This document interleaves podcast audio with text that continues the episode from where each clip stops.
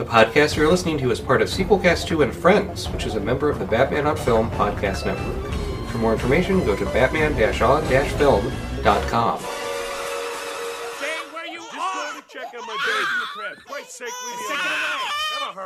Get away! After the credits roll, there's always more to tell, especially when the video sales are doing really well. From shock treatment to Jason X to Police Academy 6, this is Sequel Cast, and they are unsurpassed at following a franchise until the bitter end. This is Sequel Cast, and your hosts are vast that I inform you that the show will now begin. Hello and welcome to Sequel Cast 2, a podcast looking at movies in a franchise, one film at a time. I'm your host, Matt Bradley Shergi. With me is William Thrasher. It's a long day for everybody, so let's end this on a positive note. We'll try with this movie. We are closing out our look at the Fugitive duology with the second film in the series, U.S. Marshals, directed by Stuart Baird, produced by Ann Kopelson and Arnold Kopelson, written by Roy Huggins and John Pogue. This came out in March 6th, 1998 in the United States with a runtime of 131 minutes. According to Box Office Mojo, off a budget of $45 million, it made $102 million, which is okay, but it's not Fugitive numbers.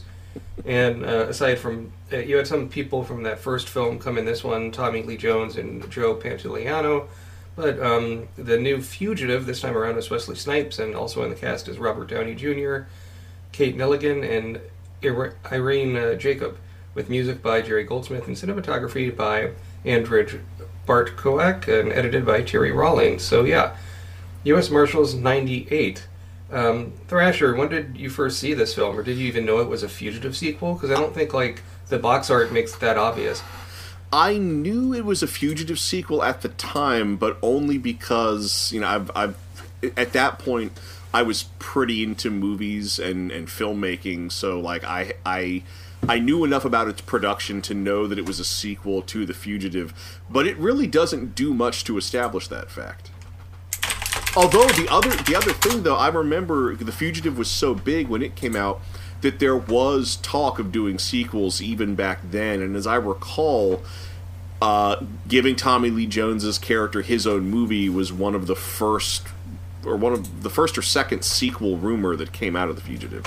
So it's not as if this was unexpected. Right. What I heard is Harrison Ford was offered. I got first offer to do a sequel, and Harrison Ford turned it down. Which I think makes sense. I mean, I'm not Harrison Ford, but if I was in that situation, I'd turn it down as well, because The Fugitive is such a perfect sort of self-contained movie. Not everything needs a sequel. However, if you're going to do it with someone else, Tommy Lee Jones is the natural choice. He had the more showy part in the original that won him an Oscar. So it's not a surprise they made a sequel in some respects. But I'm looking here on domestic gross, domestic meaning... North America, for 1998, when U.S. Marshals came out. So guess where it placed on here? Domestically, it only made $57 million. I bet it's 11th. What would you say if I told you 36th? Oh, wow. I would have expected Tommy Lee Jones to be a bigger draw at that point, because this is after Men in Black. Right. I don't know what it was. I think it... But below it, at 37, was the Leonardo DiCaprio star Man in the Iron Mask, which, of course, is one of the Three Musketeers novels. Huh. Above it, at 35, is the somewhat controversial foreign film winner, Life is Beautiful, with Roberto Benigni. Oh, wow. Hey, actually, can you indulge me? So, the other big movie that Tommy Lee Jones was in that year was Toy Soldiers. Where did Toy Soldiers rank that year? That's the one that's sort of like Gremlins, but it's by Joe Dante, isn't it? Yes, it's a bunch of G.I. Joe style action figures come to life and start trying to kill people. It's a comedy. It's not showing up here as Toy Soldiers. It has a different title, I think. Give me a second. We'll Small Soldiers. Small, thank you. Phil Hartman was in it, I remember that much. Yeah, I think... at 42nd was Small Soldiers. Above it at 41 was Halloween H2O. And below it at 43 was an IMAX movie of all things, T-Rex Back to the Cretaceous. Which, wow, really? Given how big dinosaurs were around this time, even though this was after Jurassic Park. So Small Soldiers was that far under U.S. Marshals. It was, but to give you context for 98 domestic gross, some of the big movies that year, I'll give you the top, want me to give you the top 10, just for historical context? From the bottom up? Number one was... bottom up. Yeah, that's a better way to do it. Number 10 was Patch Adams.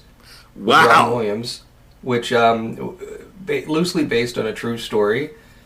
Number 9, Godzilla, the U.S. version with Matthew Broderick. Number 8, Deep Impact. I remember this because this was 98 was the first year I had a job. It was the summer before my junior year in high school, and I worked at a movie theater when this came out. And Deep Impact came out the first weekend I worked. So Deep Impact came out before Armageddon, which is higher up in this list. We'll get there. Number 7, Rush Hour. Number 6, Dr. Dolittle, the Eddie Murphy one. Number 5, The Waterboy. Number 4, A Bug's Life, the Pixar cartoon. Number 3, There's Something About Mary.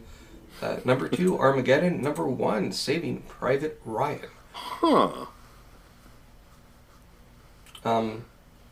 Should be noted at number 11, then we'll get back to talking about U.S. Marshals, dear listeners, is a movie we talked about very early on the Sequel Cast show, Lethal Weapon 4. So, in short, 1998 was a year of contrasts in the movies. It was, and I think that the big thing at the time was Armageddon and Deep Impact were both, kind of like ripoffs of each other. And although Deep Impact came out first, and it was... a DreamWorks film, Armageddon did much better. Oh, it was also the year of Shakespeare in Love. Jeez, that was quite a long time ago. Oh, wow. A lot of things going on. Okay. That's neither here nor there, 98. So to answer your question, I didn't see this until last night. Right. Okay. Not even on TV or anything? Not as I recall, no, which is strange because, I like Tommy Lee Jones, I love Wesley Snipes. Yeah, I saw this in the theater with my dad because we both liked The Fugitive, and he really likes Tommy Lee Jones and stuff. And afterwards, the car ride home was just kind of silent. I don't think we hated the movie; we just were kind of indifferent. And when I was rewatching this, the things that came to mind that I remembered about it was a plot twist near the end, something involving a pair of glasses. And you had an actress that was made to look a lot like Hillary Clinton, who was the superior to Tommy Lee Jones. Do you think that was intentional? Absolutely, yeah. You had the pantsuits, you had the teased-up hair. I mean, it also was the 90s, so you have to take that into consideration. That's true. A lot of people had that look. But I think that was sort of no accident. But yeah, with U.S. Marshals... an interesting thing is I did some research on the director and writer. The director, Stuart Baird, was initially an editor who only has a few directing credits. Aside from before U.S. Marshals, he did a Steven Seagal film called Executive Decision. And afterwards, he did a Star Trek movie that is pretty reviled, Star Trek Nemesis. That's the final one with the Next Generation crew. Which isn't bad, it's just not good. But I mean, he's edited such classic films as The Omen. He did the more recent James Bond, Casino Royale. I say recent, that's like over a decade at this point. Did Lethal Weapon, did a lot of stuff for Richard Donner. Edited the new Tomb Raider movie, so the editing is his bread and butter, but he did the directing thing for a bit. I would say visually, this movie just looks kind of bland. Well, just like The Fugitive, it has a feel of a TV television, a good TV movie, a TV movie trying to escape the limitations of being a TV movie, but it still feels like a TV movie. It still has that kind of there's a workmanlike quality to it. There is, and you know, had you told me this was directed by the person that directed The Fugitive, I would have believed you. Like, I think it looks like it's part of that universe. I don't think he does anything crazy with the colors or the shaky cam or anything. I mean, it's almost the same movie, but giving focus to Tommy Lee Jones' character rather than splitting it 50-50 between him and the protagonist. Right. A notable thing about the writer, John Pogue, he had read a pretty good profile with him from, I think, 97 or something. So he was a young man that was a screenwriter and had written something, I don't know, like a screenplay a year for 7 years and couldn't sell anything to save his life. And then he said, okay, I'm going to make something commercial. So he wrote a screenplay called The Man with the Football that was actually about, never produced into a movie yet, but it was about they called the football, was the nickname for the briefcase with the nuclear codes. Oh, yes. Right. And this became a hit screenplay, and you know, he made, and a lot of screenwriters do this, they make money for several years, get paid great money to write screenplays on movies that never get produced, because a lot of stuff just doesn't advance past that screenwriting stage for whatever reason. True, like where you do the third draft of a script that ends up having 10 drafts before it gets made. He did a lot of polishes as well, and U.S. Marshals was his first credit for a movie that came out, but then afterwards, I think he's probably better known for writing The Skulls. Oh, yeah. Which he went to Yale for college and sort of loosely based on the secret society stuff. But since then, you know, he's directed in a few movies, and he's also written stuff like Ghost Ship and the remake of Rollerball. So action movies like this are sort of in his wheelhouse. And it's fascinating. This only has one credited screenwriter, unlike The Fugitive, which I think had 10.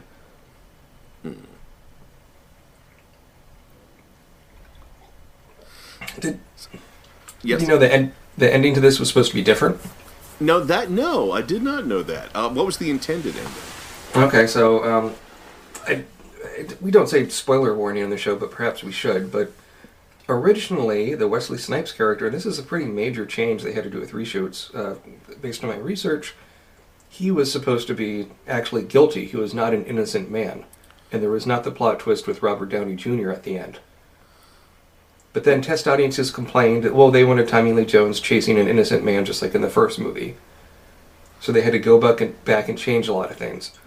Yeah, actually, I'm glad you brought that up. So that was something that didn't quite work for me with this movie, and I am not opposed to the idea that once again Tommy Lee Jones is trying to track down an innocent man, Wesley Snipes being that innocent man. But that being said, the revelation that Wesley Snipes' character is innocent, that either needs to be front loaded into the movie, or that revelation needs to come near the climax of the movie. As it is, the reveal that he's innocent, in the middle. The idea that he's innocent, it comes up. It's very unsatisfying because where the place in the middle where that information is revealed, and as a result, I feel like it undercuts a lot of the potential tension of Tommy Lee Jones' investigation. Yeah, had you saved it to the end, you know, the movie could have kind of kept you guessing with it, and it could have led to a better final revelation. At the time when this movie came out, Robert Downey Jr. Was having a hard year with the drug addiction and so forth, and he calls U.S. Marshals the worst action movie of all time, and he says he would go in the press and say he hated the movie and don't go see it. Oh, wow. Which is pretty unusual. We've mentioned this on the show before, but you know, unless you're like Shia LaBeouf or something, you don't go trashing the movies that you star in. So related to all that, so when Robert Downey Jr.'s character was introduced pretty early on in the film, I just kind of spitballed and said, oh, okay, so Wesley Snipes is innocent, and Robert Downey Jr. is part of the cabal that set him up to take the fall for an operation gone wrong. And that was just me spitballing. There's nothing in the movie to indicate that, but Robert Downey Jr. is the third biggest name in this movie, so of course he has to be the villain. Right, but I think initially, as initially filmed, he was just doing his mission for revenge as his motive. which I think is a good enough motive. I think had they stuck with that original premise, this is a movie I wouldn't mind seeing like a different cut of, but we don't have that, unfortunately. But let's get into... Well, here's a question. Yeah. Let's assume if the movie had the original ending, yeah, but Wesley Snipes played the Robert Downey Jr. part and Robert Downey Jr. played the Wesley Snipes part, do you think that's a better movie? I do, because you could still have that dynamic of sort of the young hotshot and the experienced person, but it would give Tommy Lee Jones a bit of an edge. And they try to put an edge on Jones at the end of the film, and Gerard, I mean, but it doesn't quite work. But yeah, let's get into this story, this movie proper. The way it begins, sort of like a James Bond movie, you begin with a self-contained mission, and this time Tommy Lee Jones is undercover in a fried chicken mascot suit. Yeah, we open, it's just like a street corner in this neighborhood, and there's this lunch van selling fried chicken, and there's this big elaborate chicken costume, and I remember just thinking, oh god, that's gonna be Tommy Lee Jones under that chicken mask. Please don't be Tommy Lee Jones under that chicken mask.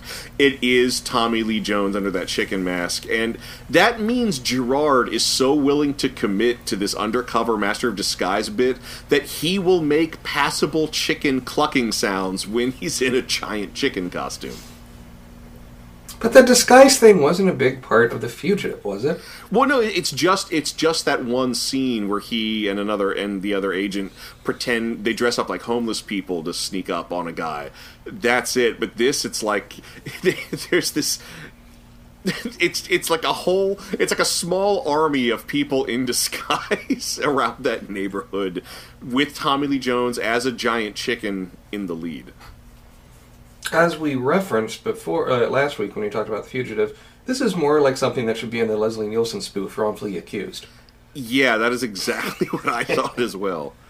And you get kind of like this redneck Jerry Springer thing going on where they go into this house and Tommy Lee Jones, I think, punches a woman in the face and gets in trouble for excessive violence, which was big in the news because of the Rodney King and all those sort of things.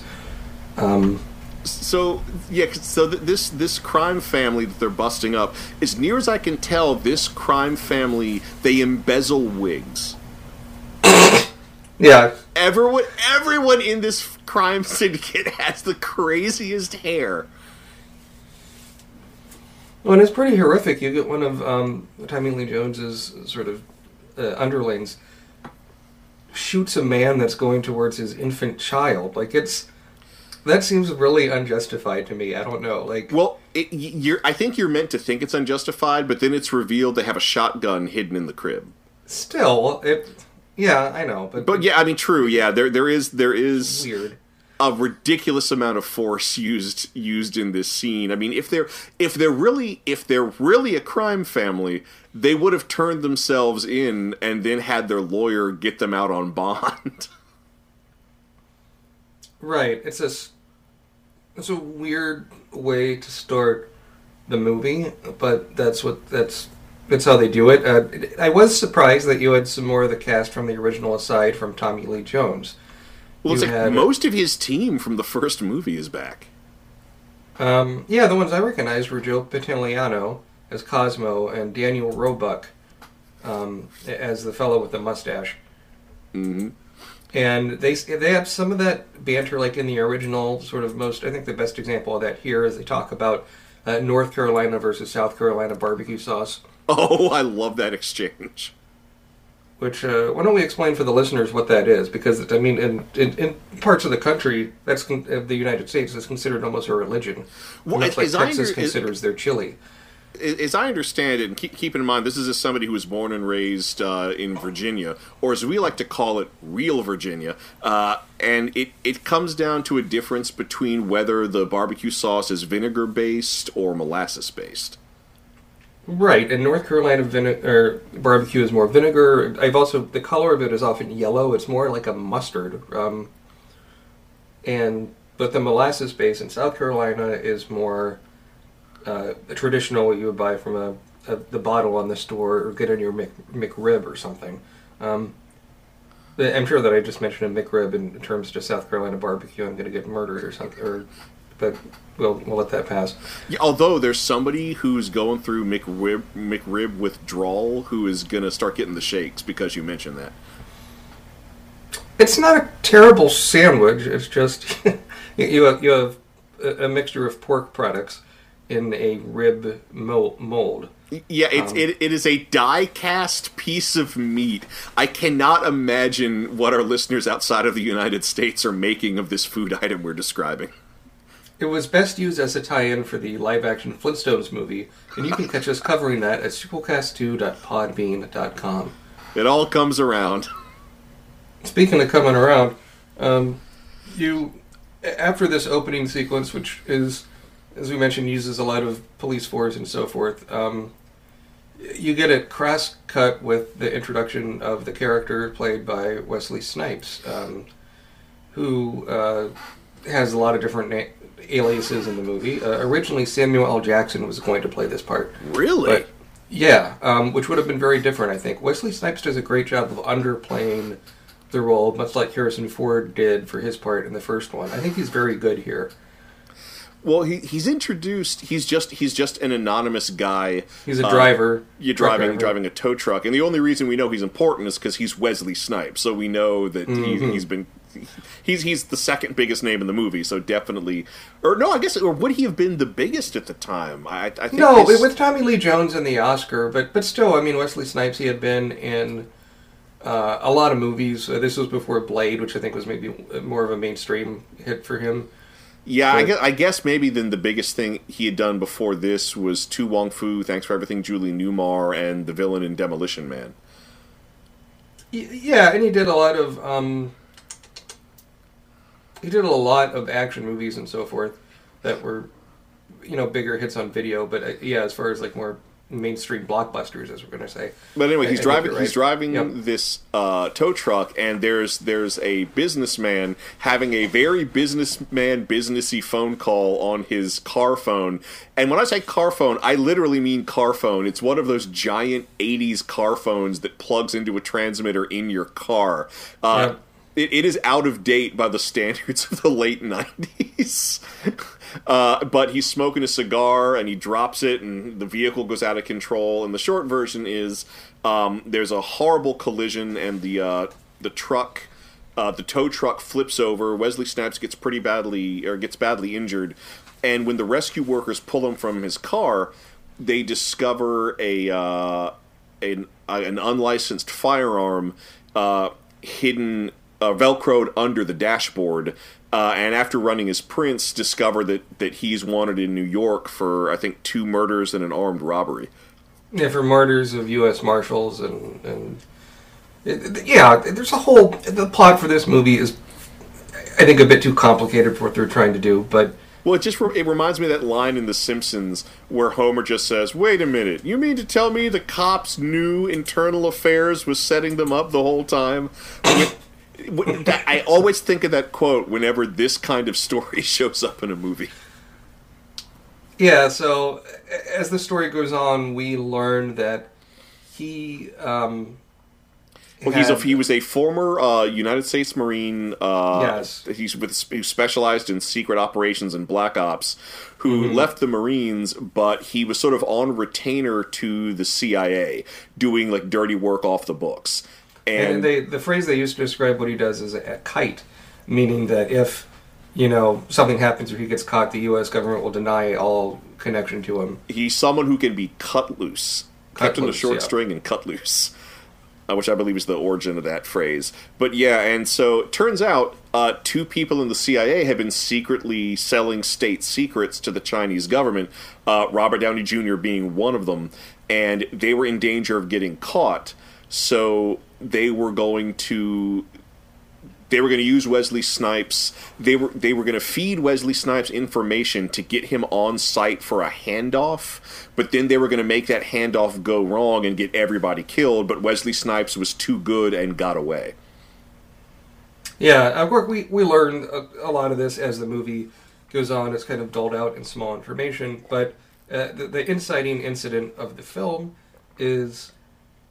Wesley Snipes, along with other criminals are being transported via plane, and Tommy Lee Jones is on this same plane. Yeah, because one of the criminals he busted in that opening scene is on that same plane, and because there's an issue of excessive force, as a sort of as a political stunt, he's supposed to be on that transport, and when the prisoners get transferred to the federal prison, he's supposed to give a speech that makes the U.S. Marshals look good.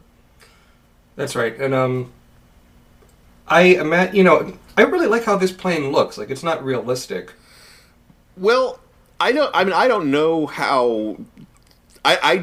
would presume that you might very well have planes for transporting federal prisoners, sort of a Con Air situation. But it looks like a plane trying to be the bus from the first movie. It's got the partitions. Yes.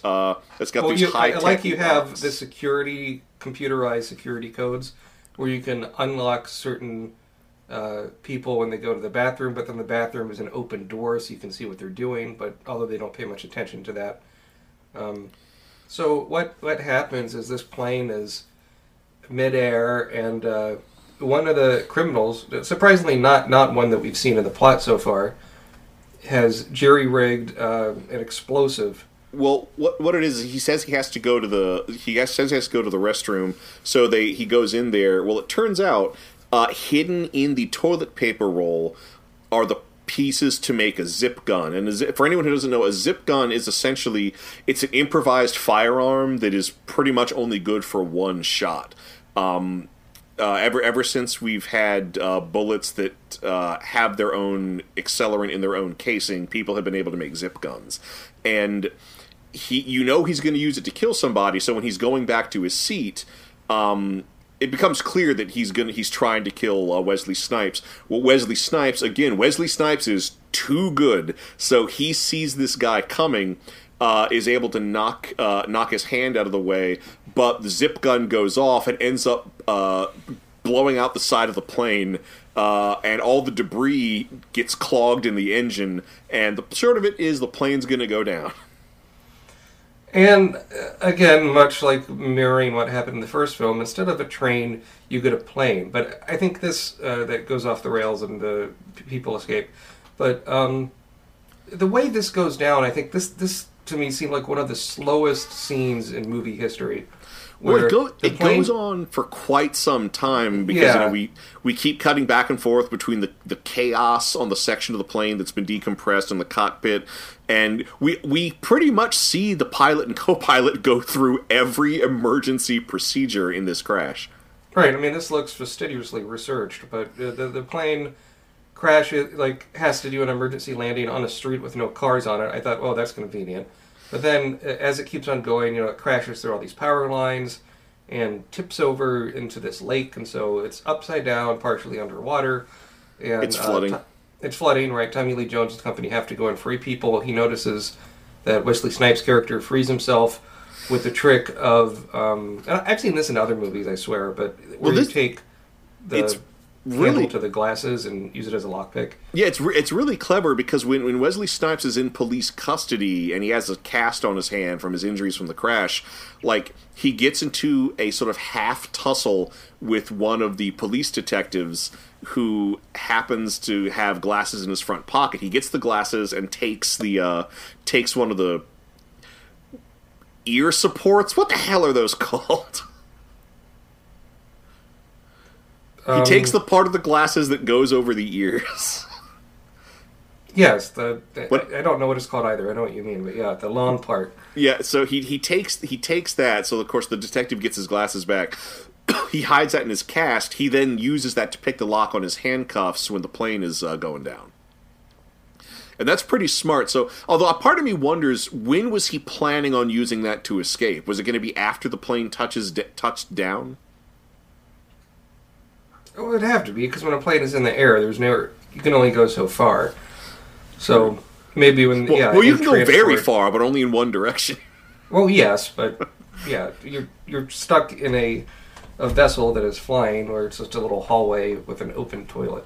But it's But it's a pretty tense scene, and it's nice seeing Tommy Lee Jones. It's kind of like in the first movie, you know, he's got a job to do, and here he's got a job to do. He's got to help get these prisoners transported safely to federal prison, so he's doing his damnedest to try to make sure everybody gets out of the plane alive. Well, when he actually gets Wesley Snipes to help him with the flashlight, and I think that's sort of a nice moment because he recognizes the trick that Wesley Snipes did to get out of the handcuffs, and says, well, here, why don't you help me out, let these people free. But of course, Wesley Snipes eventually just leaves and flees the scene, making him a fugitive. Yeah, and of course, as before, so one of the real strengths in The Fugitive is when Tommy Lee Jones is introduced, they establish his competence very early on, but it's not at anyone's expense. Like when he shows that he's smarter and more dedicated than like the county sheriffs at the train wreck, you know, the county sheriffs just look like people who are trying to close a case, whereas, you know, he wants to get his man. But in this movie, I think it holds it back that when we see the county sheriffs at this plane crash site, they don't know what the hell they're doing, and Tommy Lee Jones has to like reluctantly come in and start a competent investigation. I really do not like that. I don't buy it just because it's too forced. I mean, it feels like the southern yokels in some of the James Bond movies, right? Well, it's like they come off so badly. It makes you wonder how the hell did they get this job and how the hell did they keep it. Now we need to send two people up there by the chicken shack, and they'll catch him when he's hungry. People like chicken. Yeah, I mean it's pretty stereotypical, and you get Tommy Lee Jones does a speech that almost comes off as a parody of his famous speech from the first film. Yeah, rattling off, you know, how far he could have gotten with a head start, whether he's going south or north. But they're using a fried. This is where this actually leads into that whole barbecue discussion, because they're as headquarters for this manhunt. They're using this barbecue shack, and it's great. So we get the feds show up, and they demand that because this guy's a federal criminal that they need to have. Robert Downey Jr. attached to their team, just, you know, to monitor and observe, sort of an observe and report kind of thing. Right, and around this time is when we get introduced to Robert Downey Jr., who's an FBI agent, who some of his friends were killed by the Wesley Snipes character and the big thing that went down. Or so he claims. Yeah, Robert Downey Jr. in this role, you know, this is way before Iron Man, of course. He's okay. He tries to play the too cool for school thing, but I don't think he quite pulls it off. Well, he doesn't have the swagger yet that the role probably requires. Like he seems detached rather than cool. Right, like he doesn't want to be there, and according to interviews at the time, he really didn't. He said in retrospect he wishes he would have done a children's movie, like something his son would have enjoyed, given his mental state at the time, which is honest, but and it does the movie no favors. So he was a talented actor. I mean, around this time he did movies like the Charlie Chaplin movie, just called Chaplin. He did a lot of like indie films. He did, you know, so he was a known entity, but he wasn't the superstar he is today. True, but actually, I was going through this. So like, so we have. We have Robert Downey Jr., who goes on to play Iron Man. But then we have Tommy Lee Jones, who plays a general in Captain America, the First Avenger, but also plays Agent K in Men in Black, which was a Marvel comic book, based on a Marvel comic book, because Marvel had bought out Malibu, where the comic was first printed. Then we got Wesley Snipes, who was Blade. So, so this movie prefigures the Marvel Cinematic Universe on several counts. Right. In fact, you might say Tommy Lee Jones' character could be like a somewhat distant relative of his character from Captain America. Could be the son of that general or whatever ranking he was. We get a pretty fun manhunt in the swamp. Yeah, I think this is one of the more effective set pieces. So they go to. A lot of the locals want to help get this guy down, so you're on those swamp boats, And well, the funny thing is they make a big deal about getting swamp boats, but they're just boats with outboard motors. It's not like they're those they're not those ones with the giant fans. Yeah, they're not ones that are super fast, and yeah, that can be more used. That's a great point. But I like that it's a different setting for this kind of a scene, especially in this series, and you get a lot of kind of like a mystery. You don't know where he is, and because there's not good visuals, and also because they have civilians driving him out on these little motorboats, they don't really know what they're doing either. So they're having to be told how to, shoot a flare or do whatever. And Robert Downey Jr. catches up to Wesley Snipes first, and is told to stand down, to not chase after him until he gets back up. And this, of course, is leads into him actually being one of the bad guys. Although I guess if they'd gone with the original script and Wesley Snipes was in fact guilty, then I guess this would have been him just being like a hotshot agent with something to prove. But right. I just really like that, where he's just surveying the trees with his binoculars, and there's Wesley Snipes in a tree. And his move where he tries to get behind the tree is just so smooth. It's really fascinating seeing him use his character's wilderness survival skills in this. And I love that Robert Downey Jr. knows to look in a tree because he knows what kind of wilderness survival training this guy has. Right. You get a bit of foreshadowing with this in a scene a little bit earlier where Tommy Lee Jones is giving Robert Downey Jr. shit and cuffs him. And then Robert Downey Jr. takes the glasses off of Joe Pantoliano and uses the same move Wesley Snipes did earlier to pick the lock. Yeah. And in fact, in scenes like that, you see Tommy Lee Jones laughing and trying to lighten up his character a bit. But in a lot of ways, this does not feel like the same character he had from The Fugitive. I don't know. There's something missing. He's a little bit looser. I wish he was just more man with a difficult job. Like, I think that, that's what this movie needs. It needs an I don't care moment. Right, yeah. And you don't get that. It feels because they spend more time with Tommy Lee Jones and less time with Wesley Snipes, you don't feel as sympathetic towards Wesley Snipes. They do throw in he has like a love story with Marie, played by Irene Jacob, who is a French actress, and she's good, but again, isn't developed that well.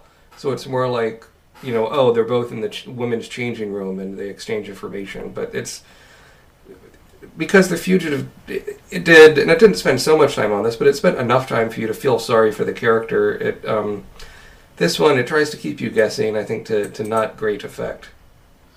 Well, I think part of it is like, well, if he's guilty, then she's an accomplice. If he's not guilty, then she's willing to go way out of her way for love. And I think it would have been nice to sort of establish.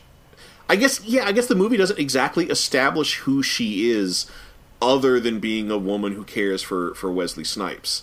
I think she needs just a little something to flesh her out, I think, is what's missing.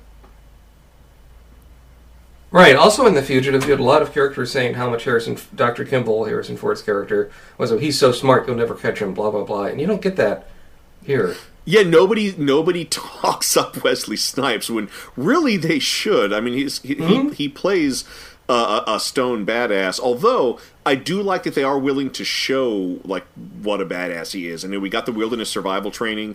There's a bit where he gets a bunch of money out of a safety deposit box and secures a room in an apartment that's like right across the street from the United Nations. So I can't imagine how high that rent is. But he does all this stuff where he sets up like security cameras all over his building, and he's rappelling on the building to get them at just these precise angles. And we see him, dealing with his footage. I mean, we get to see him. He's playing a character with a lot of skills, and we see just about all of them. And one of the ones that I really, really like. So that whole swamp chase scene, he gets away from Robert Downey Jr., but Tommy Lee Jones gets him. Oh no, because he takes Robert Downey Jr. hostage, And, you know, Tommy Lee Jones has him cornered and is trying to talk him down, and it harkens back to the whole hostage situation from the first film. And Tommy Lee Jones gets shot by Wesley Snipes.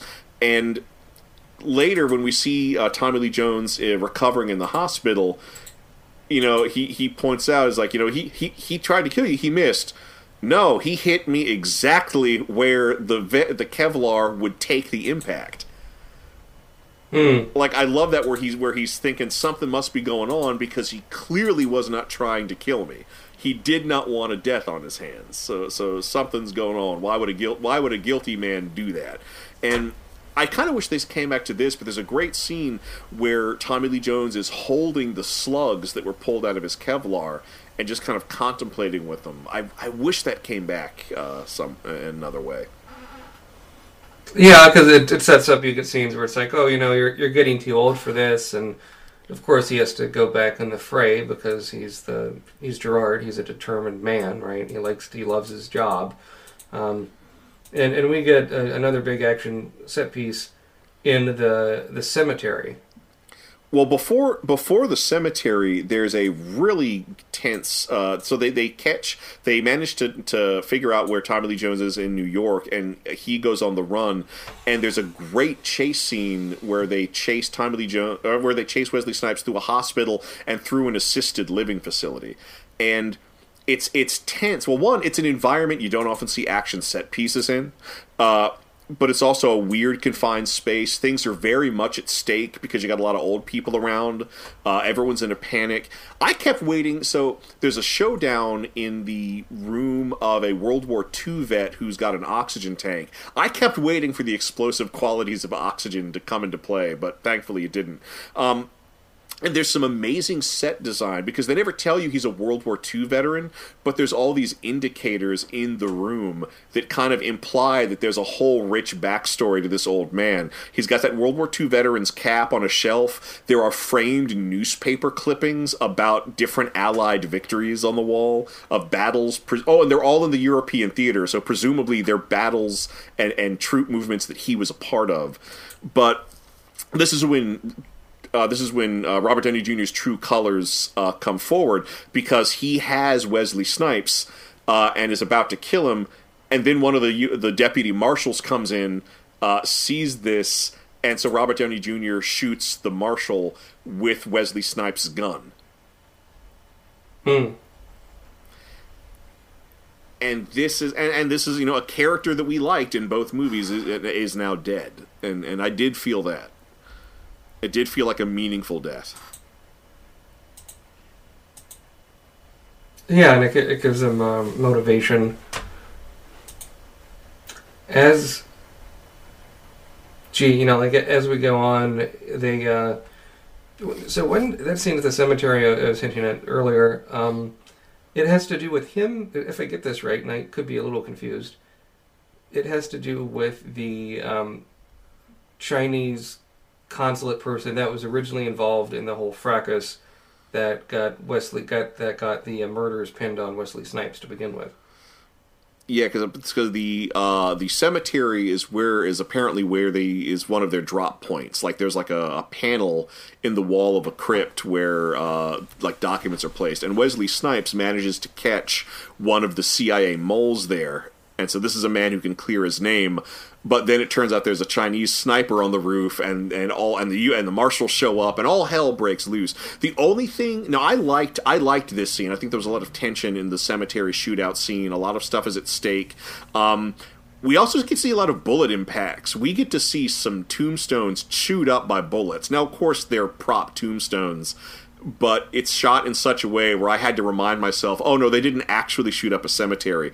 The only thing that holds this scene back is that there's bad comedy, because they keep cutting back to two deputy marshals in a van stuck in New York traffic, unable to make it to the shootout. Yeah, it does take something away from it. It's also worth noting that, like the scene in the bayou before, this is an action scene in broad daylight.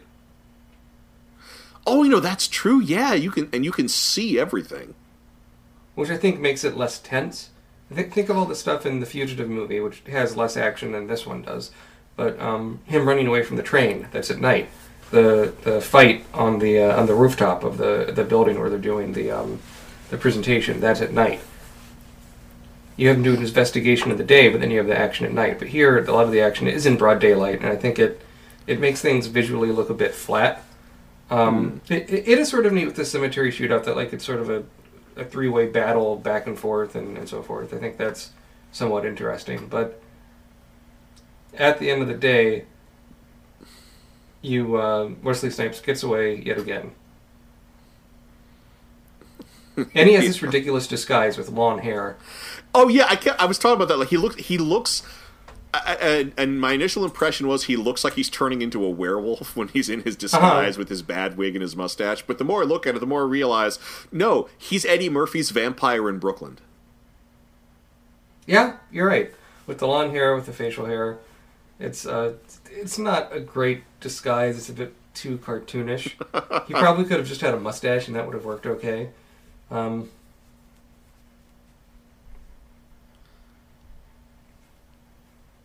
No, I mean, a mustache and a hat, maybe. Yeah, and sunglasses. Like that, I think that would have been enough. So he runs off from the scene, and they are chasing him down. But when they do, they find that one of Tommy Lee Jones's men has been killed. Yeah. Which this is a big motivator that makes Tommy Lee Jones darker and a bit... He seems to put a bit more into his performance at this point. But, because Robert Downey Jr. claims, like, Sheridan did it. You know, the Wesley Snipes character did it. And, sort of setting up the events of the end of the film, in which you have a pretty amazing practical stunt that I think the way it's shot, like, it's so quick, you don't really see what's happening. Where Wesley Snipes is on top of a building, and he jumps off. Oh yeah, but he's got like a rope on a pulley, and he does this. Yeah. He does this fancy Batman swing, and you think he's going to land on a above ground train. Again, a theme in this franchise, but no, he misses the train and lands on the rooftop of the train station. But then he does this great run to jump onto the train, and there's this just awesome shot where he gets on the train. He realizes he's gotten away. And he just sits down on top of this moving train to catch his breath. I love that shot. What a nice moment. What I mean, that they did that effect practically, which you had to in those days. It took months and months of rehearsal for a scene that, according to Internet Movie Database, is only like 7 seconds long. Yeah. So now, you know, they have to go through all the research and figure out where... where he's gone, and they find there's a port with a ship that has cargo that has a few passenger things on it, and the U.S. Marshals, led by Tommy Lee Jones, track down Wesley Snipes on this boat. Oh yeah, and there's an interesting fight scene where they're fighting in a grain silo or a cargo hold that's being filled with grain, and I just, for whatever reason, when I saw that, I just thought, how ironic. I knew when I first met you that we would end up trying to kill each other in a vat full of shelled sunflower seeds. Yeah, visually it's weird. It almost looks like they're sinking in sand or whatever, and there's a scene where it looks like Tommy Lee Jones is going to choke Wesley Snipes to death by forcing his neck down into the grain. Meanwhile, you have like 20 people goo-gawing up above, looking at the fight scene, which seems ridiculous. Well, I think the implication is that this boat has something to do with the mole and the selling of state secrets, because it does have a connection to the Chinese cultural attaché that was doing a lot of the transfers of secrets and money. So I can only assume that they are in some way part of that conspiracy and know not to ask questions. But Robert Downey Jr. is there, and at the height of the fight, he shoots he shoots Wesley Snipes while from the edge of the cargo hold, but then he fires a hell of a lot of times trying to hit Tommy Lee Jones. Right. The implication being that he knows Tommy Lee Jones is onto him, and so he's going to try to make it look like they both were shot in the chaos of the fight. Although he misses Tommy Lee Jones, I'm kind of surprised that Tommy Lee Jones didn't at least get a flesh wound. But you think they'd have a thing of him getting shot again, because it goes the real climax of the picture is they are in getting medical treatment.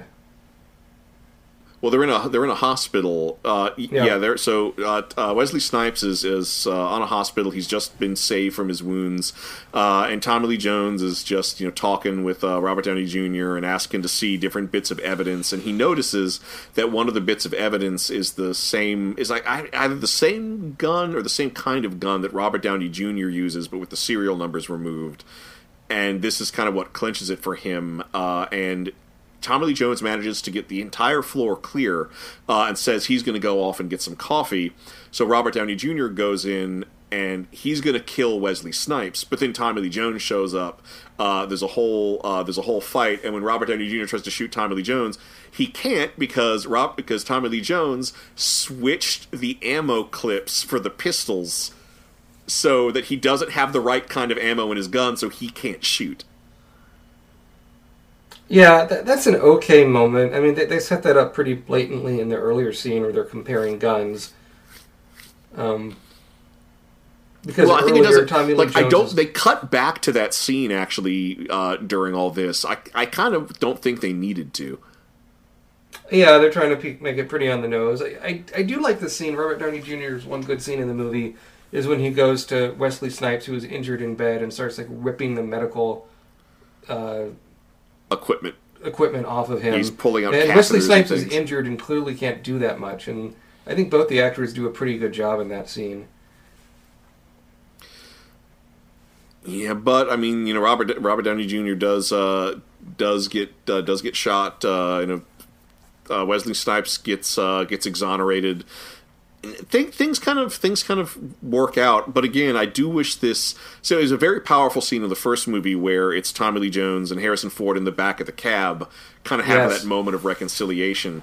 I wish this movie had the same thing with Tommy Lee Jones and Wesley Snipes. Instead, all it has is Wesley Snipes on the floor of his hospital room saying, "I'm going back to bed," and then just passing out. That's weak sauce right there. I think the closest they kind of get to what you're talking about is at the end. They're on the steps walking out of the courthouse, and Wesley Snipes apologizes for shooting Tommy Lee Jones, and Tommy Lee Jones is like, "Oh, that's okay. I would have done the same thing if I was in your shoes." I mean, it doesn't. It's not as good of a line of dialogue, but they're trying to get that same sentiment, and it does seem to wrap up a little bit too quickly. I would have liked to see some of the court case. Really? Yeah, you could have done something to give Wesley Snipes more to do, or have a better reveal of this whole conspiracy, other than detective work and finding stuff out in this sort of dim hospital room. Huh. I thought it should have ended on a bigger note. I don't think it quite. 'Cause, I mean, really, like your final mano-a-mano fight is in a grain silo or in a grain thing. I mean, this is pretty lame. It doesn't. After you've done the big cemetery shootout, after the big bayou thing. Okay, no, that's true. After the cemetery shootout, that is a anticlimactic. Yeah, maybe you move stuff around, have that towards the end might have been better, but it's. And at the end, I just felt like I'll give sequel no to this movie. This movie isn't terrible, but I think it's sort of a waste of your time. No, it is a waste of your time because it. Everyone just feels like they're on autopilot and going through the motions. You don't have a strong core plot as The Fugitive. And that bayou scene, I think, is probably the best one in the movie. You could probably just watch that on YouTube and be fine. But I don't know how you could make this concept work. I'm not really sure. Would it have to be a series of movies where every time Robert Downey Jr. or Tommy Lee Jones tracks down another innocent man because he's so incompetent? Like, what does that have to... Where do you go from that? This The Fugitive is a tough thing. You know, I think if you were to do like a real sequel to The Fugitive, you would have it be about, I don't know, The Fugitive's Dr. Kimball's child or something gets falsely accused. But I mean, there's only so much you can do with this premise before it just gets ridiculous. Well, you know, I found this movie okay. I found it reasonably entertaining, reasonably complex, reasonably well acted. Like it certainly wouldn't be like my first choice, but if I was flipping through the dial and this was on, I might just stop and watch it. Okay. I'm not giving it a sequel, yes, because I'm done. I don't want to see any more. But like I don't consider this a disaster. I don't consider this a bad movie. I consider this a movie. Yeah, it hits a satisfying middle. Okay, but just barely. So I have an idea in mind that I can do for a pitch a sequel for this one. Oh yes, I think you would have. Since this one focused on Tommy Lee Jones, I assume you'd continue that track. And Gerard is visiting his ancient family estate in France, which also has a Gerard vineyard. Oh. And he's with the U.S. Marshals enjoying wine overseas. He sort of, you know... he brought his whole team with him? What? Yeah, he brought the whole team. You know, he just decided to treat them. Instead of treating them to chicken fingers at the bar, he says, you know, why don't we go to my family winery and they're enjoying it. But then someone on his team drinks the wine in the tasting room at the end of the 6-hour tour and immediately is dead and is poisoned. And so you would have kind of a lower stakes sort of murder mystery set in France. And it would be called U.S. Marshals, Red, Red Wine. And the end credits would have that song, Red Wine. Red, red wine. The wine isn't red because you're sad. You're sad because the wine is red. The wine isn't red because of the grapes, honey. It's red because you're sad. Oh, yeah, and I think you would have the scene where the person starts... one of the U.S. Marshals, let's make it Joey Pantoliano's character, he's drinking the wine, the tasting is a white wine, and all of a sudden his throat seizes up, he starts coughing out blood, and you see the blood spitting into the white wine, making the white wine red. It was a little visual flourish, and then he just, like, collapses. And I think the idea is, instead of, like, this big assassination, this is this more sneaky poisoning, and then you learn, and you learn connections of... Actually, George relatives that are running this winery have ancient connections to the Knight Templars. And it's this big multi-generational conspiracy. Is Opus Dei somehow involved? Opus Dei is involved. You also have Francis Ford Coppola plays himself in a cameo. As he's walking through the vineyards, drinking the wine, and says, like, this is almost as good as my wine. Can Dan Aykroyd be there to compare the virtues of the wine to the virtues of vodka served out of a crystal skull? Yeah, in fact, that would be a scene at the beginning of the movie. I think what inspires him to take his whole crew with him to his family estate vineyard in France is he's there at the bar and sees a skull and thinks it's kind of gruesome, and they explain it's the Dan Aykroyd crystal skull aquifer vodka, and Dan Aykroyd pops up from behind the bar and does a sales pitch, and Tommy Lee Jones drinks it, says, well, this is good, but what I could really use is some wine. And then as he looks in the bar's collection, he notices the Gerard Vineyard, and he raises an eyebrow, and then you crossfade into an airplane with this whole crew flying over. The Smothers Brothers are there to talk about their wine. Yes, you have. It turns out on the airplane, not only is there the Smothers Brothers, there's Sam Neill, there's Cal McLaughlin, all these actors with their own vineyards that go and they start comparing notes. Oh. And in the last shot, of the movie is they find out, you know, the whole conspiracy, who murdered the U.S. Marshal while they're overseas and so forth. Dan Aykroyd. Dan Aykroyd gets, in an ironic scene, he gets his skull smashed in with his very own bottle of Skull Crystal vodka. And the last scene, you know, it's a ceremony of sorts, giving Tommy Lee Jones not only a stake in his family vineyard, but they introduce a limited run wine called The Fugitive. Run away with flavor. Yeah, run away with flavor. And Tommy Lee Jones takes a sip and he says, "This is better than any hen house, horse house, blah, blah, blah." It's sort of a goof on his line. And so, that's mine. U.S. Marshal's Red Red Wine. My pitch of sequel is going to be based on an observation that my wife had, that in the first film we had a train wreck, that is a wreck by land, and in this scene we had a plane crash, that is a disaster by air. So next movie, it's got to be water. So the next movie, Tommy Lee Jones is overseeing the transfer of international prisoners wanted by Interpol to a special offshore super prison. However, on the way there, the boat gets hit by a submarine and it flips over, and the criminals escape, and he has to round them up, but he has to do it on the high seas. So Tommy Lee Jones, the U.S. Marshals, and a bunch of international crime fighters commandeer a sub and start tracking down underwater criminals. And it turns out this is all part of an elaborate scheme to steal all the world's oil from offshore drillings, because all of the escaped criminals have now turned into submarine pirates and are attacking oil drilling platforms. Is this one called U.S. Marshals Oil's Well That Ends Well? No, this one is going to be called. Interpol: The Sigma Invective, because you can't have the same title, because there's no fugitive in this title. So the next one has to have a title that disguises the fact that it's part of a franchise. And who do you think would play the head of the criminals?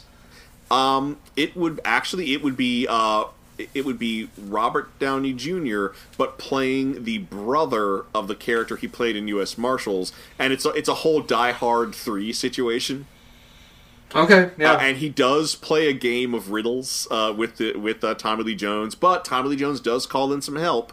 Harrison Ford will have a cameo, but Wesley Snipes actually airlifts down from a helicopter to join this international criminal hunt. I like that idea. That's pretty neat. Did you get any cameos from Harrison Ford? Oh yeah, he will have a cameo. It'll be like Reginald Val Johnson in Die Hard 2. It'll just be a phone call. He will literally phone it in. I see. He maybe someone on the ship gets injured, and Harrison Ford calls to tell them how to fix the injury. So that is my pitch for Interpol: The Sigma Invective, the sequel to U.S. Marshals, which was the sequel to The Fugitive. Very good. All right, so next week we're going to talk about the film Waxworks, but before that before we end the show, we're going to move on to a segment we call What You're Watching, which we talk about a piece of media we've consumed over the past week. So we talked a lot, both this episode and the previous episode, about the Leslie Nielsen comedy Wrongfully Accused. Yes. So I did not watch that. Though I did watch a clip of the train scene, which I find delightful. But what I did watch was a lesser-known Leslie Nielsen film back before he transitioned to comedy, and that is the low-budget horror film Day of the Animals. Okay. And I mean, it's kind of everything you want in a 70s disaster movie, aside from casual nudity. But the premise, and it even opens with a text crawl explaining this, so the premise is ozone depletion caused by aerosol cans has caused high-altitude areas to be bathed in excessive ultraviolet radiation, which causes animals to go insane. So it's all set in this mountain town where every animal just goes crazy and starts attacking people, and there's kind of some parallel action going on between law enforcement, what's going on in the town, and what's going on a hiking trail, because there's this guy that leads these kind of in-depth survival training type camping excursions where you get dropped just in the middle of a mountaintop and have to kind of hike your way back to civilization. And Leslie Nielsen is one of the tourists on this hiking group. It also includes a retired businessman, a Boy Scout and his mother, a senator, I guess maybe a deputy senator, somebody who is in an elected position. But anyway, Leslie Nielsen plays... He basically plays the old asshole on the team, or on this hiking excursion, and he keeps calling everybody hotshot, sometimes as an insult, sometimes as an affectionate nickname. But when the animals start attacking, Leslie Nielsen goes real crazy, real fast, and he essentially becomes the real villain of the movie. I see. He starts killing people. He declares himself the leader of the expedition. He rips off his shirt and starts demanding people obey him. And he starts he starts challenging God in these weird monologues. And it's one of those things, like, if you've never seen him in a leading man role, I can't imagine what you might think of this performance. But as somebody who's seen both his dramatic and comedic work, I found it fascinating to see him in this kind of transitional role. Yeah, I think the only non-comedy I've seen Leslie Nielsen was the science fiction classic Forbidden Planet. Oh, which is so good. And it's not available on streaming anywhere. That seems odd, really. Not streaming or... Yeah, I don't know about that. Pretty cool. Yeah, I've been up to check that out. That's a pretty unique premise for that kind of a disaster movie. So, are the animals like puppets, or are they real animals, or... No, they're all real animals, to the point where, I did not sit through the credits, but I can't, like, I feel like animals had to have been hurt in the making of this film. Like, there are so many practical effects and so many animal stunts, I feel like some animal had to have been injured. I certainly hope no animal was injured, but this movie is so in your face with the animal violence, I would not at all be surprised if, like, a vulture died on set. I see. Neat. So we'll just have to see what goes on there. Pretty cool. We'll have to check that one out. So I have been playing a video game that I've been waiting for I think it's been almost, like, 15 years since the last one came out. Huh. And what I'm talking about is Kingdom Hearts 3. Oh, so, yeah. Kingdom Hearts... My wife's been playing that. Yeah, oh, really? I'll have to... Okay. So I haven't... I'm only, like, 3 hours into the game. I'm not that far. Kingdom Hearts 2 came out in 2006. This one came out 13 years later in 2019. And, however, in between there's a lot of sequels and prequels that came out for, like, Nintendo DS and PSP and all these things. And on the PlayStation platform, at least, they have done a good job of, if they can't port the older games, they at least have remastered versions of the cutscenes from the old games, so you know what the plot is. Mm-hmm. It's only on the PlayStation platform, those compilations, unfortunately. But Kingdom Hearts 3 does come with a very short 20-minute kind of recap of the series that doesn't really cover all that much. And Kingdom Hearts 3 looks great, right? I think it looks very, very good. It plays a lot like a spiffed-up version of Kingdom Hearts 2, but it also feels like, because this game's been in development for so long, it feels like a PlayStation 2 action game that happens to be on a modern platform. And I say that because the camera is goofy. It's not very good. You have a lot of issues. The camera's goofy. Yeah, well, Goofy is in it, too. This series gets... The plot gets more convoluted with each entry, and certainly if you've only played Kingdom Hearts 2 and go into this one, you have no idea what's going to happen. I have only played Kingdom Hearts 1, 2, and then the PSP prequel, Birth by Sleep, and I was still kind of lost, even with spending the past 6 hours listening to podcasts to try and catch up on the plot. But on a surface level of, you play these anime guys that team up with Donald and Goofy to go through different Disney and Pixar worlds. It's effective. It's very colorful. I'm not that far into it, but, like, it's a Kingdom Hearts game. I don't know. What does your wife think about it? Overall, she's enjoying it. Does she have much of a history with the series, or? She, if I remember correctly, she's played the first two, and I think the Kingdom Hearts, the original Kingdom Hearts, is the first game she ever played to completion. Oh wow! Okay. So with Kingdom Hearts 3, there was just a funny moment. I was in a place not that far, and a few hours into the game, and Donald and Goofy are... A lot of the game revolves around these characters called Heartless, and if someone is good-hearted or not, and if they have clones or copies of their heart, make other avatars or whatever. It gets very, very complicated. Yeah, please stop, because I've watched a video trying to explain the narrative of these games and how they all fit together, and all it did was remind me of why I typically don't play JRPGs. Yeah, it's that to the nth degree, certainly. And there's a line of dialogue where I think Goofy says something like, well, you can... Hate and love can be the same thing sometimes.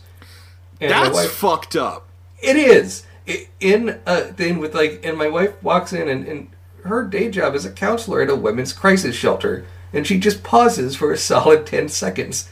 And goes, I would in too. Some cases, this is a horrible line. Right. And the fact that it's coming out of beloved character Goofy, a single father, might I add, that is. Like, that borders on the horrific. And they give it some context. I think what it might be a translation thing. I think what they're trying to say is someone can be bad and good at the same time, but the way it comes out, like, my wife was just stunned, and she just sort of said, well, that can be true sometimes, but that's a very strange thing to say. But especially sometimes hate and love are the same thing. Just the fact that it's coming out of the mouth of a Disney character, actually the fact that any of the lines are coming out of the the mouths of Disney characters is very, very surreal. In the beginning, Mickey Mouse has a lot more dialogue than the other games, as far as I know, and he's saying all these weird things like, I wonder if darkness has consumed his soul, and what the hell? Stop it! I don't care if you have your anime characters saying this shit, but the more the Disney characters say the convoluted anime dialogue, it the wackier it gets. I don't quite understand it. I'm certainly going to beat it. I'm having a fun time with it.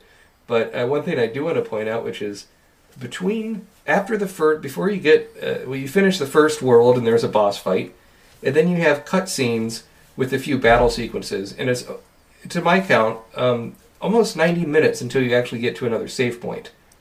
Damn! Which is, they don't do that in games anymore, nor should they. At least give the option to save between cutscenes. What I had to do when I played it last night is I reload my saved game. I had to skip 5 cutscenes, do a battle I already played, and then sit and watch the other 6 cutscenes before it let me have control again. Oh, that's rough. What Kingdom Hearts should be is not a video game. They should do an anime series of it. I'm surprised they haven't. They've done some pretty good manga, comics of it, but I don't know. It's I'm sure somebody on YouTube has probably taken all the cutscenes from the games and has tried to edit them together into something coherent. Right, but yeah, having Goofy espouse why hatred is a good thing is something I'll never live down. That's very, very odd. I imagine I will see worse examples as the game goes on. Also, within the first world, within 10 minutes, you get 2 insurance claim jokes from Goofy. Are pretty... So it's... this isn't really a spoiler, but you're on, I don't want to say what movie it is. You're on an area where, there's flames and monsters attacking. And, twice, Goofy goes, "Gosh, I hope they got insurance. I may have a high deductible, but at least I get to choose my own doctor." Good thing they don't have Donald Care. What do you mean there's a $25 copay? Yeah, I like Donald Duck the most in this series because he's just an asshole who doesn't seem to care what's going on. So he's true to character. Yes, he is. Yep. And any time the main character Sora is having problems, he blames Sora for them. He never takes responsibility. So that's my long-winded thoughts on Kingdom Hearts 3. Despite all that, I'm enjoying it, but it's surprising that Disney lets another company do this stuff with their characters. And the reason why is because they make a lot of money. But obviously. But it's still strange. All right. So how long do you think we'll have to wait for the next one? Well, the next numbered entry, you mean, or the next Kingdom Hearts game? The next numbered entry. Kingdom I'm Hearts sure next 4? Year we'll have another Kingdom Hearts game on a different platform. Probably a mobile platform. You're right. Yeah. They already have one on the mobile platform that's a port of a PC browser game that was Japan only. But anyway, I would say I'd give it 6 years. I would say 2 console generations from now, we'll see a 4. So on the PlayStation 6 or the Xbox, whatever the hell, like 1 million, whatever they call it. It'll be like Xbox Alpha or Xbox Prime. That's where all my money is. Given the way they go, yes. I do feel sorry for those retail employees that have to explain the difference between the different versions of Xbox and PlayStation to people, because they've made it fairly confusing. Oh, God. Yeah, I've been in that position. Xbox One, Xbox One X. I still remember the time I had to explain to somebody that putting a PS2 disc in a PS3 did not update the PS2 game's graphics to a PS3 level of high-definition quality. This would have been when, because the launch PlayStation 3, you could play PS2 games on it. Those compatibility issues are a whole other story. But all right, so next week we'll be talking about Waxwork, woo! The first of a duology of films I've never seen, but I've heard they're very interesting. I'm looking forward to it. Yep. And then after that, we'll be looking at the Terminator movies, so we got plenty to keep us busy. Oh, yeah. Just don't get in our light. Right. So, so it's our time to plug things. Thrasher, what do you want to plug? I'm just going to plug my Twitter feed. You can follow me on Twitter @InternetMayor. Let me see. I don't have any new releases to talk about, but if you still haven't picked up a copy, check out Wrath and Glory from Ulysses North America. It's the new Warhammer 40,000 tabletop RPG. I was one of the contributors to that game. I'm very proud of it.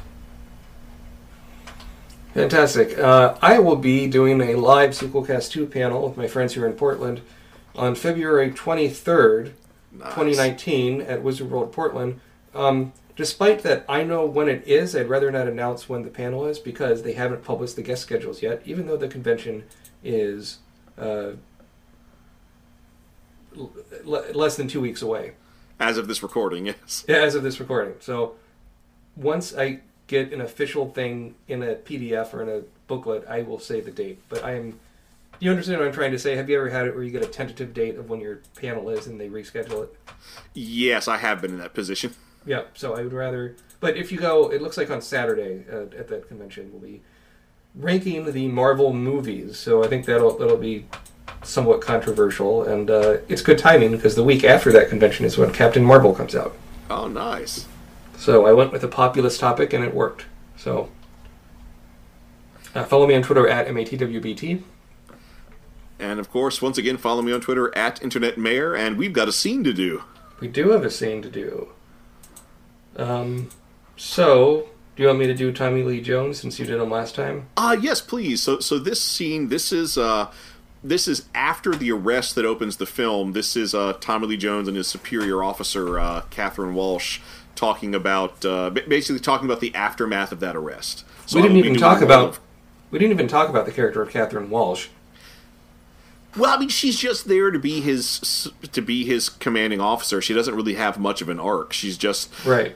Well, you know what it is she's there to be a sober voice, but Tommy Lee Jones as Sam Gerard is already such a sober character that it's superfluous. It's a superfluous voice, and she should definitely have a bigger impact than that. Right. So, all right. So let's start the scene. All right. Never want to be afraid of the obvious. I admire that in a man, Sam. Have I done something? Yeah, you hit your prisoner while he was in handcuffs. That's against the rules. If he had any brains, he'd sue us. He bit one of my kids and got smacked on the head. So what? So what? Yeah, so what? 27 stitches, that is so what? He needed a smack on the head. That's what he got. And that's our sequel scene. Yep. I like how my Tommy Lee Jones imitation sounded less like Tommy Lee Jones and more like Colonel Sanders. Which version of Colonel Sanders? The Randy Quaid animated version, where he was a short fella extolling the virtues of Kentucky Hot Chicken or whatever. Oh, man. Isn't that a thing? Why don't we... No, last note, let's talk about that. Isn't that a thing? There's like Kentucky really spicy fried chicken? Well, I mean, I honestly don't know, because I'm not sure I've ever had, quote-unquote authentic Kentucky chicken. I've had hot browns, which is a local delicacy, which I really, really like, but I'm honestly, in all the years I've lived here, I'm not sure I've ever picked up on a specific, signature way that Kentucky does fried chicken. I might be thinking of something else, but so what is that really spicy kind of fried chicken? What the stuff that they have at KFC, you mean? Yeah, that. Well, okay, so yeah, I'm probably not the person to ask, because Kentucky Fried Chicken is my least favorite kind of fast food fried chicken. I mean, the best kind has to be Popeyes. I think you're right. Or although Bojangles comes a close second.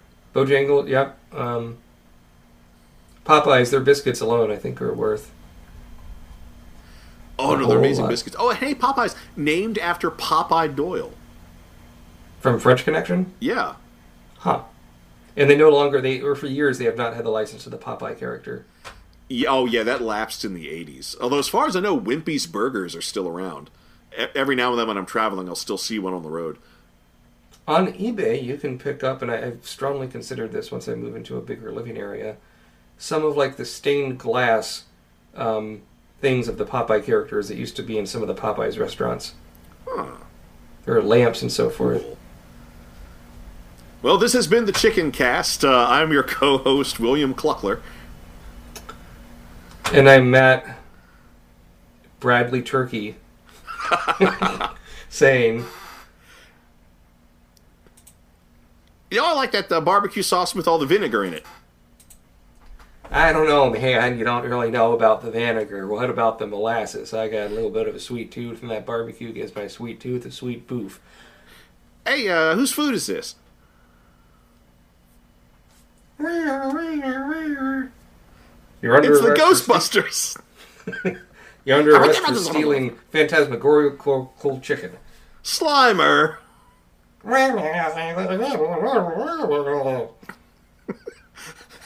Let us stop before we embarrass ourselves further.